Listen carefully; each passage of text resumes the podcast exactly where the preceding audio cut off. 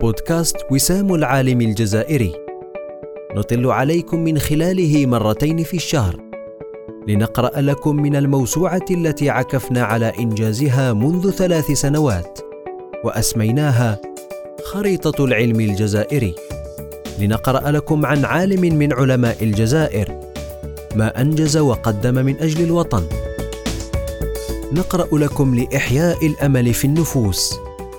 لنردد معكم نعم للجزائر علماؤها. بودكاست وسام العالم الجزائري مرتين في الشهر أيام الأربعاء.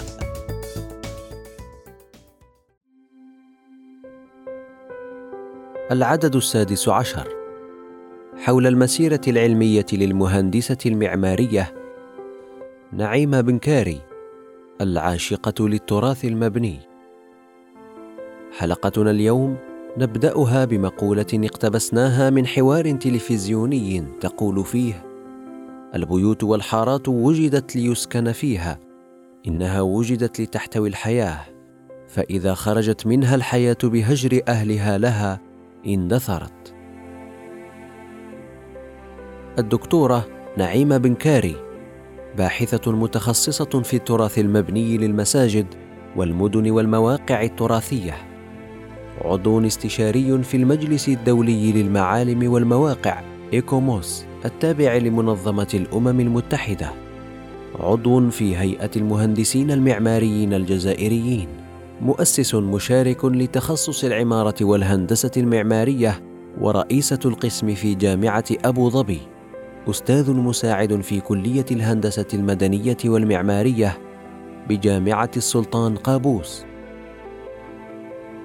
من ولاية سطيف بدأت خطوات التدرج الأكاديمي وفي الفترة ما بين ثمانية وثمانين ثلاثة وتسعين حصلت على شهادة مهندس دولة في الهندسة المعمارية في موضوع الحفاظ على التراث المعماري في منطقة مزاب من جامعة فرحات عباس وتخرجت الأولى على الدفعة.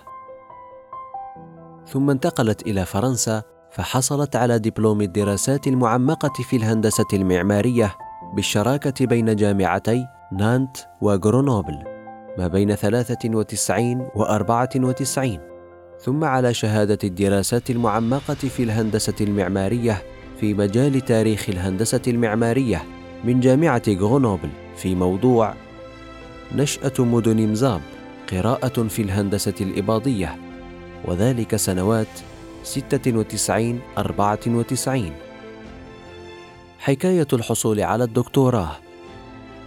في سنة 1996 حصلت الباحثة بنكاري في إطار تغطية دراستها الميدانية للدكتوراه. على منحة تديرها اليونسكو وتقدمها جمعية الفنان التشكيلي الياباني هيراياما. وهي منحة تقدم للطلبة الذين يعملون على أبحاث في ميدان الفنون والعمارة. وقد غطت هذه المنحة تكاليف الدراسة لمدة أربع سنوات. كانت الدكتوراه في التخطيط الحضري. تخصص مدن ومجتمعات. بالشراكة بين جامعتي بيير مانديس وجامعة غونوبل في موضوع هندسة المساجد الإباضية في مزاب وجربة وعمان. قراءة في مبادئ التصميم والبناء وحصلت على تقدير جيد جدا مع مرتبة الشرف سنة 2004 أمام لجنة تكونت من قامات علمية كبيرة في مجال العمارة من أمثال أندري ريمون وماغيان باغيكون. وفي أثناء مرحلة البحث التي ابتدأت تحديدا في 97 توقفت بعد ثلاث سنوات بسبب ظروف الزواج ومن ثم الأمومة ثم أكملت المسار سنتين بعد ذلك. وتحصلت أيضا على الكفاءة من المجلس الفرنسي للجامعات سي إن إي والتي تسمح لها بالتدريس كأستاذة جامعية ولكن لم يشفع لها ذلك فبقيت لمدة سنة تقريبا دون عمل في فرنسا رغم هذه الرتبة الأكاديمية الهامة. وكانت قد تقدمت للوظيفة على مستوى كل الجامعات هناك لكن للعلم إيديولوجيته في بعض السياقات. العمل في الخليج. انتقلت سنة 2006 إلى الإمارات العربية أين ساهمت في التأسيس لتخصص العمارة والهندسة المعمارية في جامعة أبو ظبي وهذا بعد مغادرتها لفرنسا وبقائها دون عمل بسبب حجابها. وشغلت منصب رئيسة لقسم العمارة لمدة ست سنوات كاملة وشغلت أيضا مهام إدارية أخرى. انتقلت سنة 2012 للعمل في سلطنة عمان ولا تزال وهي الآن تعمل استاذا مساعدا في كلية الهندسة المدنية والمعمارية بجامعة السلطان قابوس وكانت أول زيارة لها للسلطنة في أواخر التسعينيات. في إطار بحثها في الجامعة الفرنسية. وفي هذه الجامعة ترأست فريقا بحثيا يضم عشرين طالبا وطالبة من قسم الهندسة المدنية والمعمارية لتوثيق الحارات القديمة والمستوطنات في بعض مناطق سلطنة عمان. وهذا العمل في إطار الشراكة بين جامعة السلطان قابوس ووزارة الثقافة والتراث القومي في سلطنة عمان. ومن بين أهم النتائج التي تفتخر بها أنها استطاعت تكوين فريق من الباحثين أنجزوا اعمالا علمية جادة بعد هذا المشروع المشترك الذي أنجز في فترة الصيف في مناطق ذات حرارة عالية بسبب ارتباطهم بالدراسة وسط السنة. وقد ترك هذا الفريق انطباعا وجدانيا لدى الباحثة بنكاري من حيث المهنية والتحمل. وأربعة من طالباتها التحقن بوزارة الثقافة والتراث القومي مهندسات معماريات.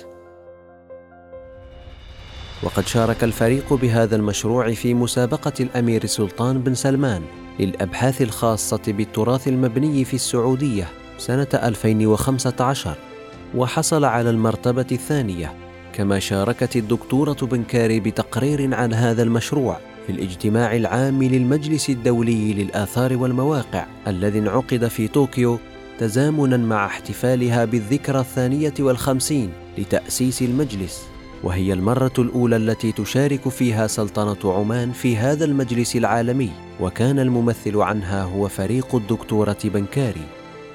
كما شاركت في مشروع هام لترميم وتصنيف أضرحة أباطرة يابانيين ضمن لائحة اليونسكو للتراث المحفوظ سنة 2019 بتكليف من حكومة منطقة أوساكا اليابانية رفقة استشاريين من كوريا والولايات المتحدة. ما تلاحظه الدكتورة بنكاري أن عدد النساء المتخصصات في الهندسة المعمارية في ازدياد متواصل وأصبح عدد النساء في بعض الأحيان يفوق عدد الرجال فاستطعن أن يفرضن أنفسهن في الميدان ليس من باب المنافسة ولكن من باب المساهمة في بناء المجتمع وتقدم الأمم والمرأة قادرة على العطاء والإبداع أكثر دون التخلي عن أنوثتها وحشمتها في إطار ما يسمح به الشرع كما تعتقد. من بين الذكريات المؤسفة التي ترويها الدكتورة بنكاري هي فترة دراستها في فرنسا تحضيرا للدكتوراه فقد تعرضت للكثير من المضايقات فيها بسبب حجابها. بل تربط بين حجابها وعدم توظيفها وبقائها دون عمل رغم كفاءتها المشهود لها. من إنجازاتها. تعترف الباحثة بنكاري أن إنتاجها في التصميم والبناء تقلص بعدما انتقلت إلى الخليج بحكم أن القانون يمنع ممارسة التعليم مع مهنة العمارة في نفس الوقت. وكانت قد صممت عددا من المباني الخاصة عندما كانت في فرنسا ولها العديد من المقالات العلمية ومشاركات في الكثير من الندوات سواء في الجزائر أو في سلطنة عمان أو في دول أخرى. من إنجازاتها التي تعتز بها مشروع مسجد أنجزته رفقة مهندس هولندي في إحدى ضواحي مدينة لاهاي وقد تم ذلك سنة 2017 بناء على طلب من أصدقاء مغاربة مغتربين استعانوا بخبرتها وتخصصها في عمارة المساجد. كما أشرفت أيضا على مشروع ترميم بيت قاض مشهور في جنوب سلطنة عمان وتحديدا في منطقة صلالة.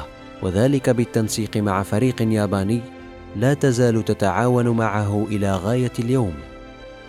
الدكتورة بنكاري في تواصل دائم مع الباحثين في الجزائر. وبخاصة في جامعتي سطيف وقسنطينة ومن بين المبادرات التي قامت بها أنها كونت فريقا من الباحثين من أجل مشروع يخص إعادة إحياء وتنمية التراث المعماري والعمراني في ولاية إيليزي. كما نظمت ملتقى دوليا مع اليونسكو من أجل تصنيف سيرتا ضمن لائحة التراث العالمي وقد استقبلت خبراء وممثلين عن الهيئة كما تقدمت بمقترح لكن المشروع توقف لأسباب تجهلها. وتتمنى أن يحظى الباحث في الجزائر باهتمام أكبر وأن يحصل على التقدير الاجتماعي المناسب له.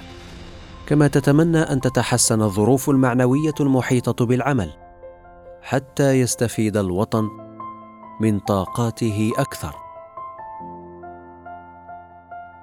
موعدنا بكم يتجدد في عدد جديد من بودكاست وسام العالم الجزائري مع تحيات قسم إنتاج المعرفة بمؤسسة وسام العالم الجزائري. نعم للجزائر علماؤها.